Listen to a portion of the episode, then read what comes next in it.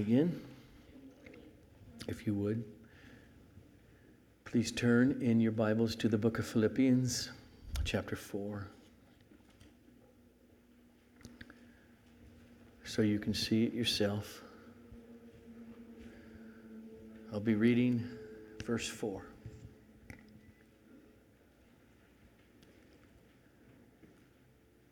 Rejoice in the Lord always.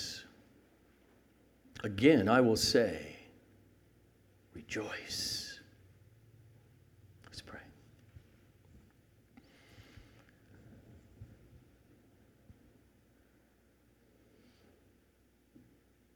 Father, cause this command to reign in the hearts of your people.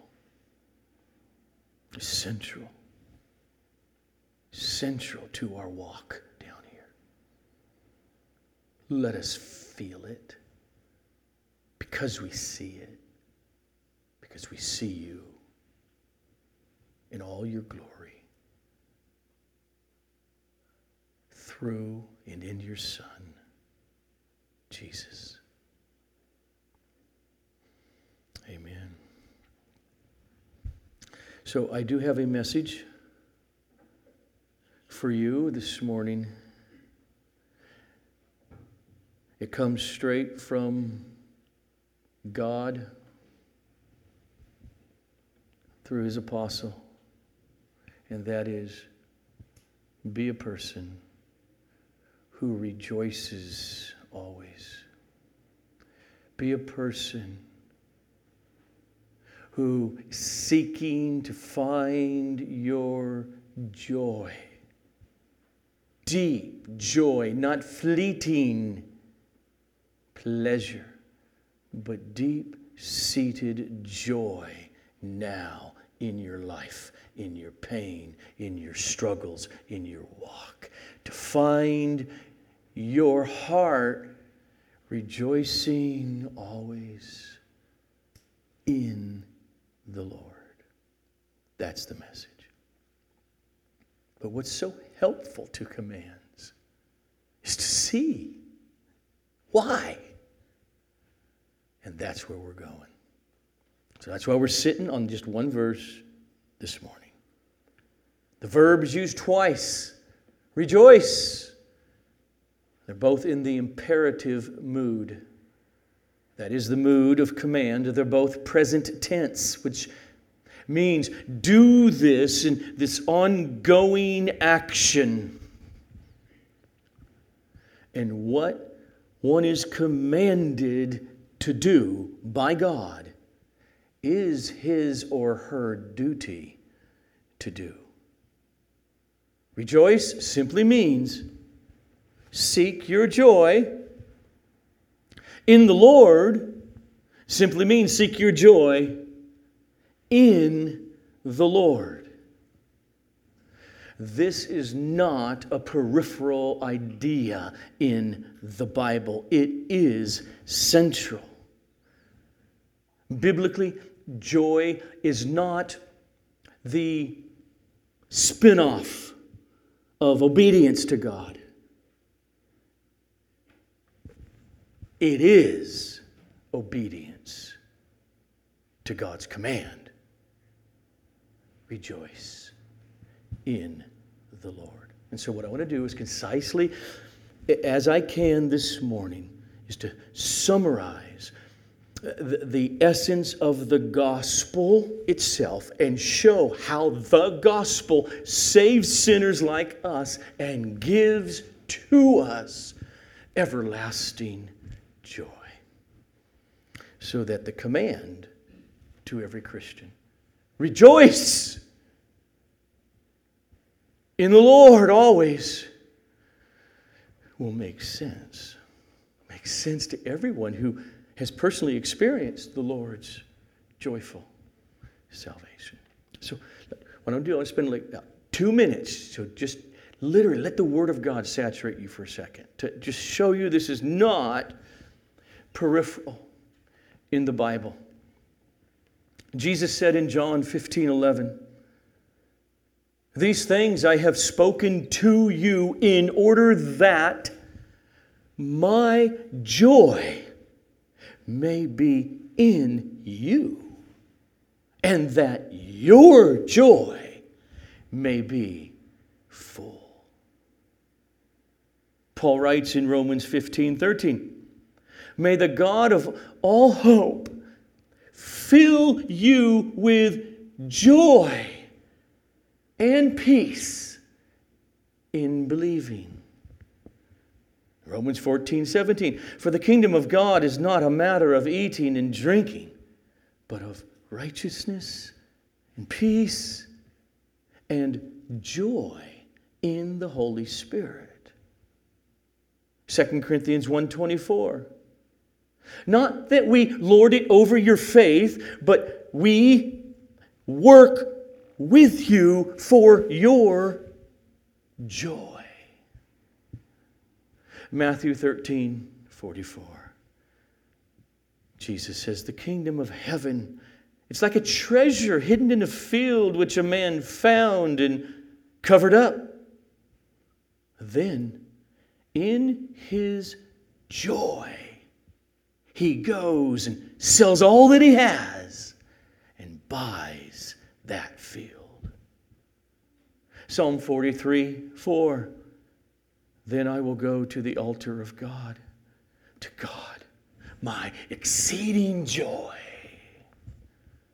Psalm 16 11. You make known to me the path of life. In your presence there is fullness of joy. At your right hand are pleasures forevermore. John 16 22. Jesus told his beloved friends, You have sorrow now, but I will see you again, and your hearts will rejoice, and no one will take your joy from you. Psalm 67 4. Let the nations be glad and sing for joy. Psalm 66 1. Shout for joy to God, all the earth. Isaiah 51 11. And the ransomed of the Lord shall return and come to Zion with singing. Everlasting joy shall be upon their heads. They shall obtain gladness and joy and sorrow and sighing shall flee away. Matthew 25, 23. Jesus concluded the parable. His master said to him, Well done, good and faithful servant. Enter into the joy of your master. Psalm 37, 4. Delight yourself in the Lord and He will give you the desires of your heart. In Philippians chapter 4, verse 4. Rejoice in the Lord always. Again, I will say, rejoice. So, rejoicing is commanded of us. Because what is at stake in it is not just our joy, but God's glory is. If we do not find God as a source of real, real, eternal joy, then he is dishonored. His glory is belittled. And therefore, God commands our joy, both for our joy and for His glory. That right there is the underlying substructure of biblical theology. It flows from, in the beginning, God created to the end of Revelation. And so, briefly, and I mean it, let's just see it. These massive pillars of truth. There's six of them that I'll lay out. The first two are like this God created everything that is not God for His glory. Isaiah 43, 6 to 7. Bring my sons from afar and my daughters from the end of the earth. Everyone who is called by my name, whom I created for my glory. The second major pillar is this then every human being, the creature who has been created in the image of God,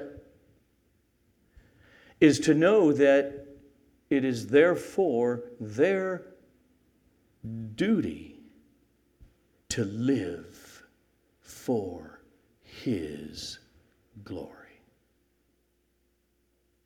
Paul writes in 1 Corinthians 10:31 so whether you eat or whether you, whether you drink or, or whatever you do do it all to the glory of God. Now, those two truths almost sound the same, but they're not. The difference is the first one unveils God's design of creation. It, it unveils the reason he created, or the purpose for creating, is His glory. The second one shows us what our duty is to our Creator.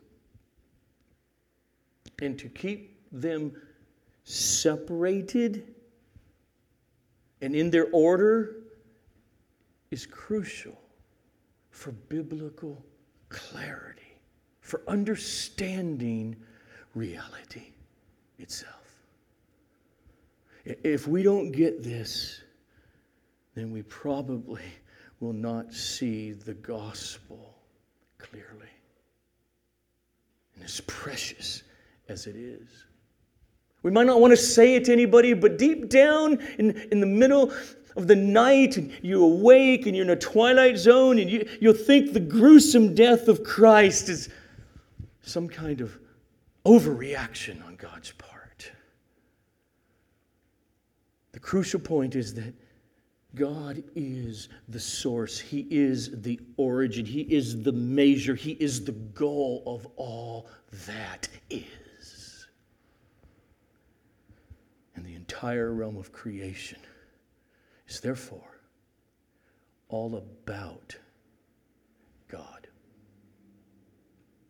And it is, it is at that foundational juncture why so many of us Christians feel the need to change the gospel's foundation from God to us, mankind because the world of humanity and every one of us as sinners knows it is radically me oriented. Radically, foundationally, man centered. And that's why the gospel, the true gospel, is so hard for many to understand.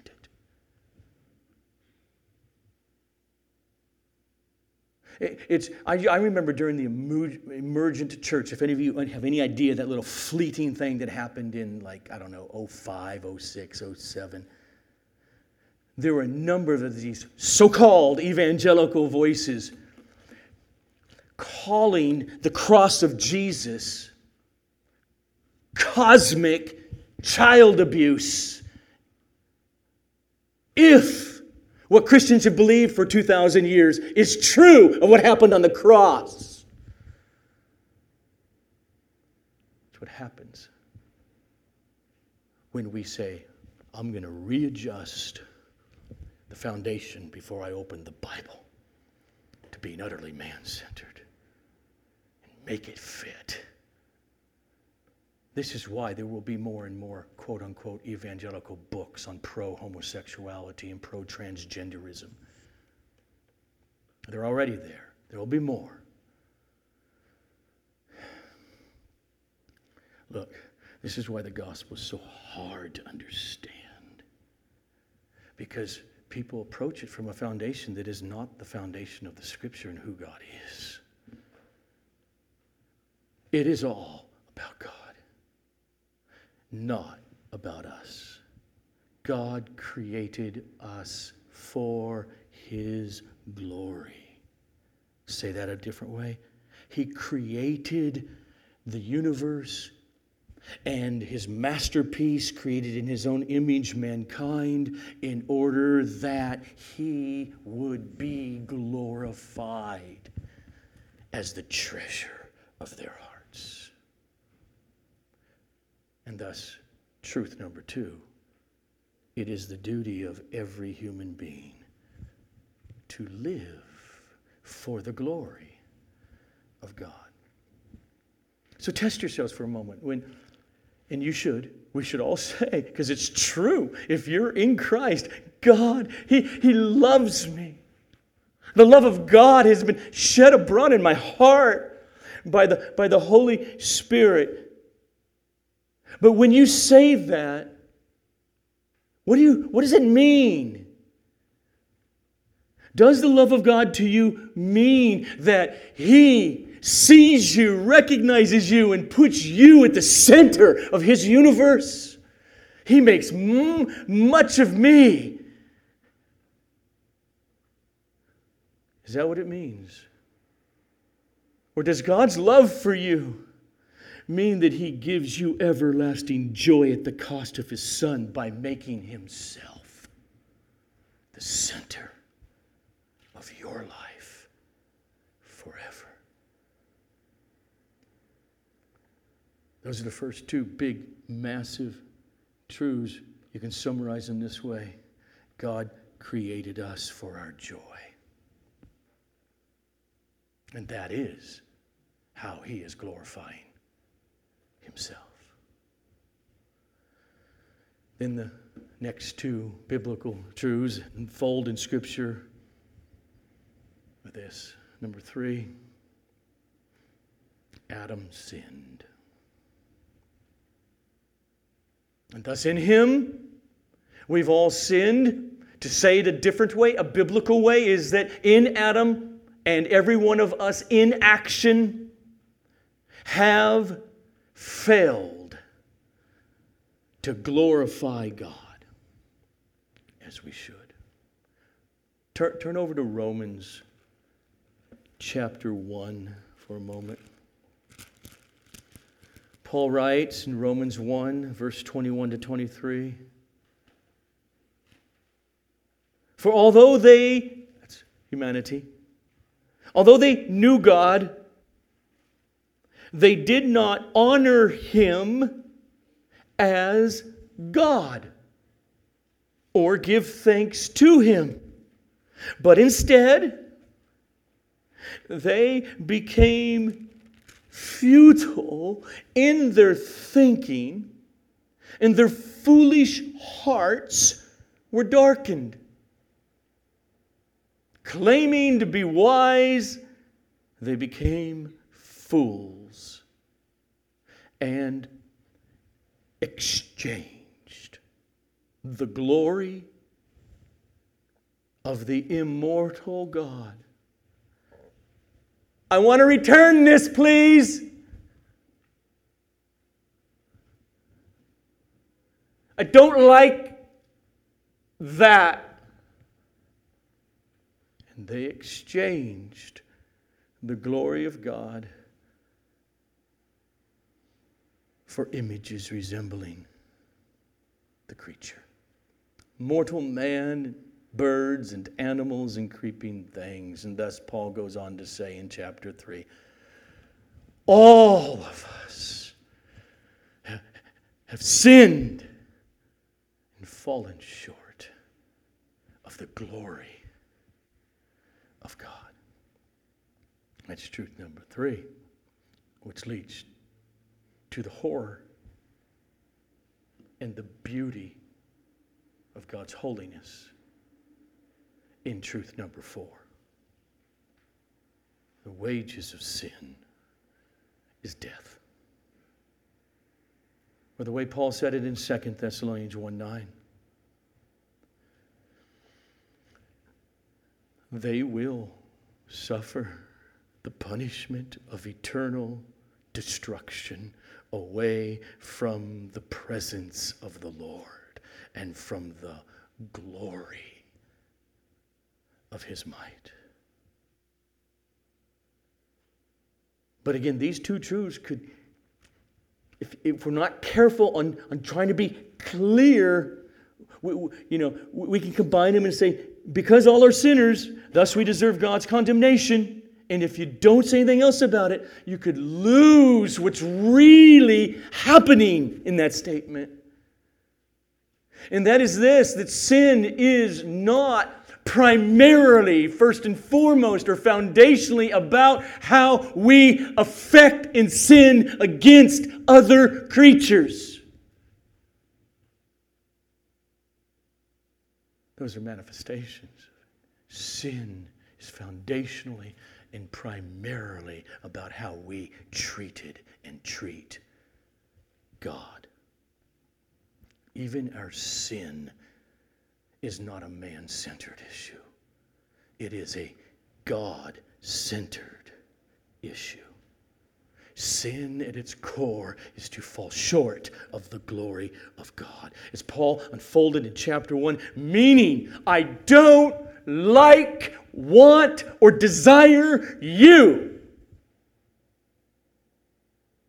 He is his own glory. I don't find it fulfilling. And thus we have all fallen short of glorifying God. Sin is first and foremost about how we treat God. It's not first and foremost how we treat each other. And that's huge. Because, you know, let's just be honest be honest with reality. Be honest with the world in which we live in. Be honest with things that we say as Christians that you need to come to faith in Jesus or you're going to die and go to hell forever. Really? Make sense of that. This is, what, this is why the world turns its eyes. They can't see it. Everything is measured by their finiteness and their me centeredness we will never make sense of the horror of eternal hell, nor of the bloody cross of Christ, if we don't feel the weight of our sin, that at its core it is an insult to God Himself. Sin is the ultimate outrage of the universe. And we must feel this if the terrible punishment of Gehenna, hell, punishment away from the glory, beauty, mercy of God forever and ever. We, we've got to grasp what sin is, or hell itself. We won't sound a Christian when you say it, but it, you'll, you'll go away knowing that is unjust. That's how you'll feel. We have all treated God with contempt. And his wrath is coming on us. Every human being's biggest problem. Which leads to the last two huge truths. the gospel.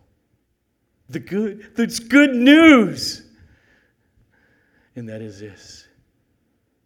Number five God sent his only Son, Jesus, to provide eternal life and eternal joy.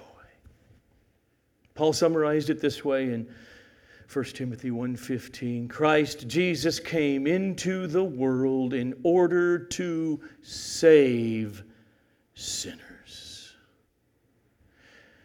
Truth 6 the benefits of what Christ purchased on the cross by his death and his resurrection they belong to those sinners who repent and trust him Peter, what must we do to be saved?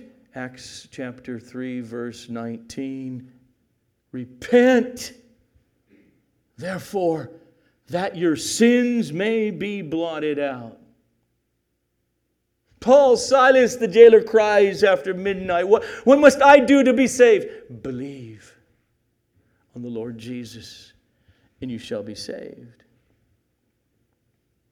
Now, again, we could really miss something when we combine those two together without clarity and say, look, so what's the remedy for my sin? And the, the answer is believe in the Lord Jesus Christ and you'll be saved. Okay, that's, and, and everyone going around the world thinks, you mean I'm going to hell because I refuse or I haven't saw what you see and I don't believe in Jesus? No! You're going to hell because you are a God belittler unrepentantly. And you will live in that forever. You're guilty. So when we say we want to know what we mean, oh, here's the answer yeah, believe in the Lord Jesus. You don't explain that a little bit, can easily be misinterpreted thinking that my faith saves me. In other words, if you're a drowning person, you know you're drowning, and you cry out, I can't swim, help!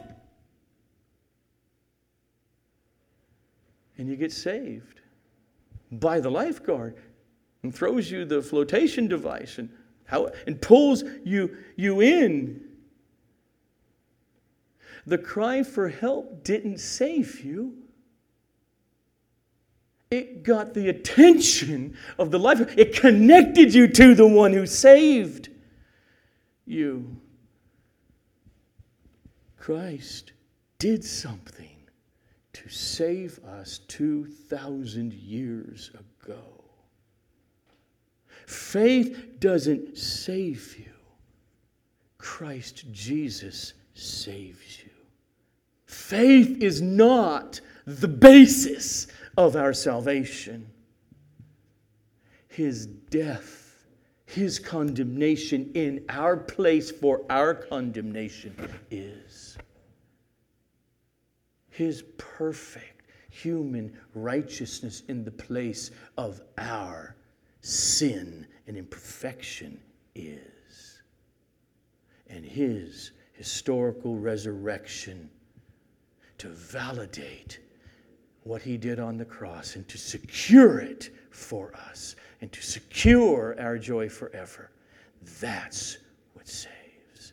To be a person who is a recipient of this great act is to be a person who understands the preciousness and the value and the common sense and the beauty of the command Rejoice in the Lord always.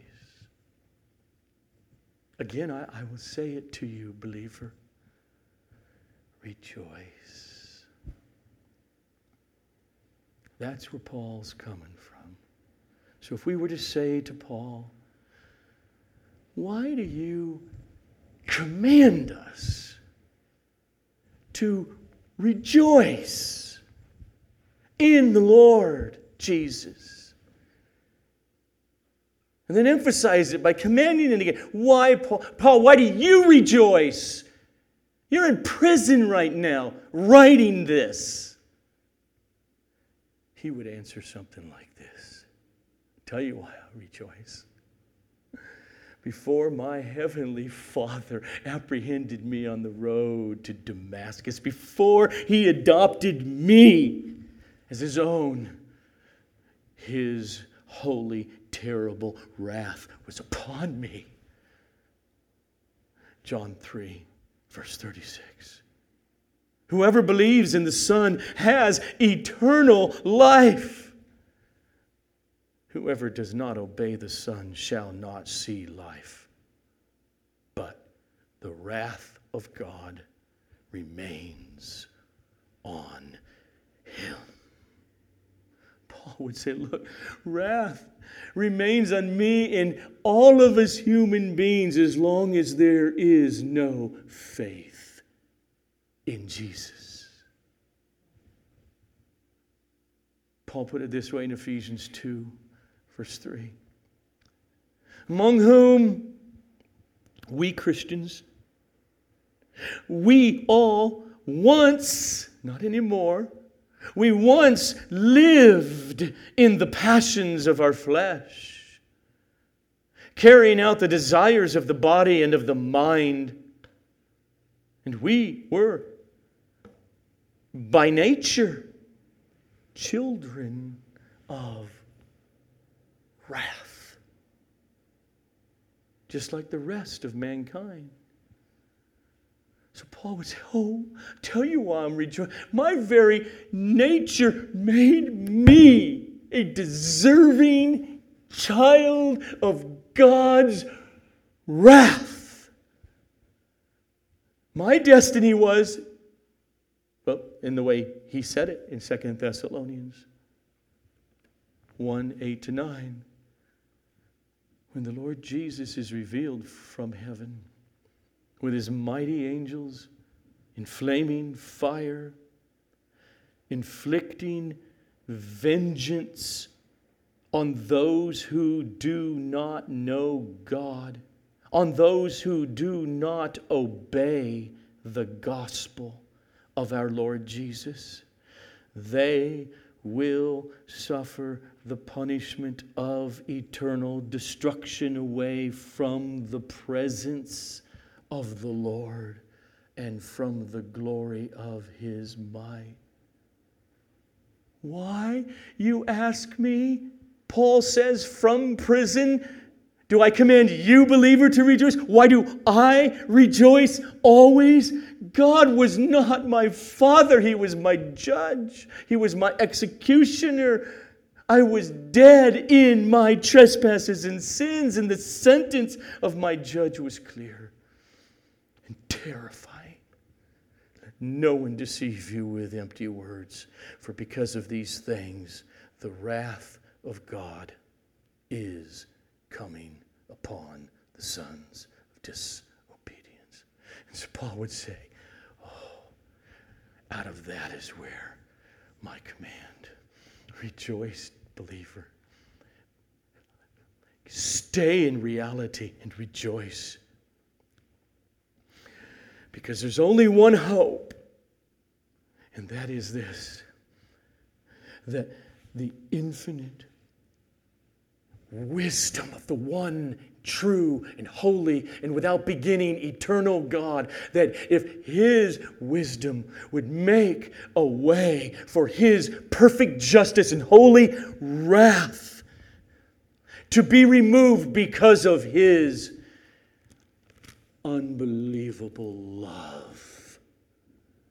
By removing or satisfying that wrath justly, so that I, Paul, might become a child of mercy, a child of His grace, welcomed with His open arms into the enjoyment of God Himself the Father, the Son, and the Spirit. Known as His glory, that He would glorify Himself through me. Paul, yeah, I'm in prison. But I mean it. Rejoice always. Again, I will say, rejoice. That's the cross. After saying in Ephesians 2 that all of us Christians were by nature children of wrath, you know the next words, right? Verse 4. But God. But God, being rich in mercy, because of the great love with which He loved us, even when we were dead in our trespasses and sins, He made us alive together with Christ. By grace, you have been saved. But don't ever, and keep your ears open in the years and decades to come, young people. Because, quote, unquote, Christian voices and leaders will be denying how God did it more and more. He did it by his eternal Son becoming a human being in order to be a substitute, bearing God's anger, perfect anger and wrath. And God, the Father, poured it out on his eternal Son in his humanity. That is how God shows and can show without denying his own glory and holiness and justice, mercy and love forever. His son came in order to be cursed by God. Christ redeemed us from the curse of the law that condemned us by becoming a curse for us. For it is written, Cursed is everyone that is hanged on pieces of wood. This is the gospel of our Lord. And so, as I close then, in, in light of that, let's hear Paul as he is meant to be heard. Rejoice in the Lord always. Again, I will say, rejoice. He doesn't mean walk out of here after church and go to the fellowship hall and know that other Christians are looking at you, so let me put a smile on my face because that's what we're supposed to do, right? And he doesn't mean any of that fake stuff. Paul means for us to take this command with all of your relational struggles with other people. Like Euodia and Syntyche. He means for us to take your sickness or terminal illness, anxieties, fears, financial difficulties, your guilt, your sin. Take it all. Trust Jesus in the gospel in ultimate reality while you cry. Or rejoice. There is a rejoicing in crying because he purchased an everlasting joy for you. That's where it's rooted. It is finished. And we who have come to faith in Christ experience God's glory being reflected through our joy in Him. Again, it does not mean that there are not still many tears ahead. or tragedies or sickness or death. There are. But the joy that a believer has in being with Jesus. Through all that, his love for you, protection of you, and ushering you into the glory of the Master, that will never be broken. I just, I'm going to allow Paul to close here for us then. And hear how he says that. What then shall we say to these things? And I will be audacious enough to say that Pastor Joe preached this morning about the cross, Christ, and God's love. What shall we say to these things? If God is for us, who could be against us successfully? He who did not spare his own son, but gave him up for us all, how will he not also with him graciously give us all things? Who shall bring any charge against God's elect? Successfully. It is God who justifies. who is to condemn? No one. Successfully. Because Christ Jesus is the one who died. And more than that, he was raised, who was at the right hand of God, who right this very moment intercedes for us. So, who, who should separate us from the love of Christ? Should tribulation or distress? or persecution or horrible famine, an economy utterly collapsed, or nakedness, or danger. Or if they put your head on a block and use a sword, shall that separate us from the love of Christ? Answer, verse 37. No.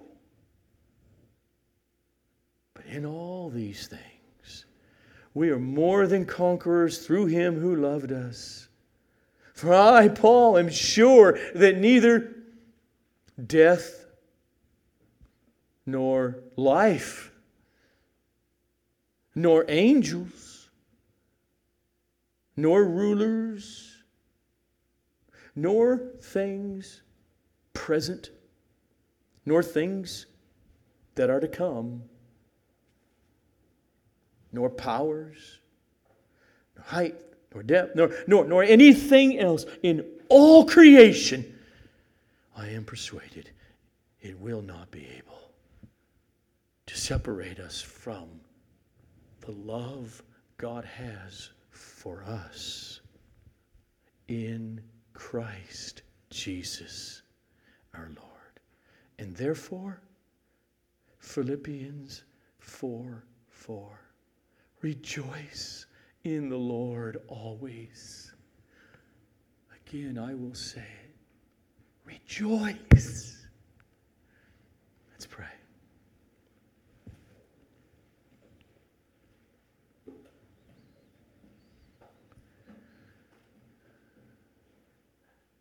Father, we yearn to be more and more faithful in experiencing obedience to this deeply loving command of yours for us. And therefore, we together ask do it all the more in our mortal lives to your glory.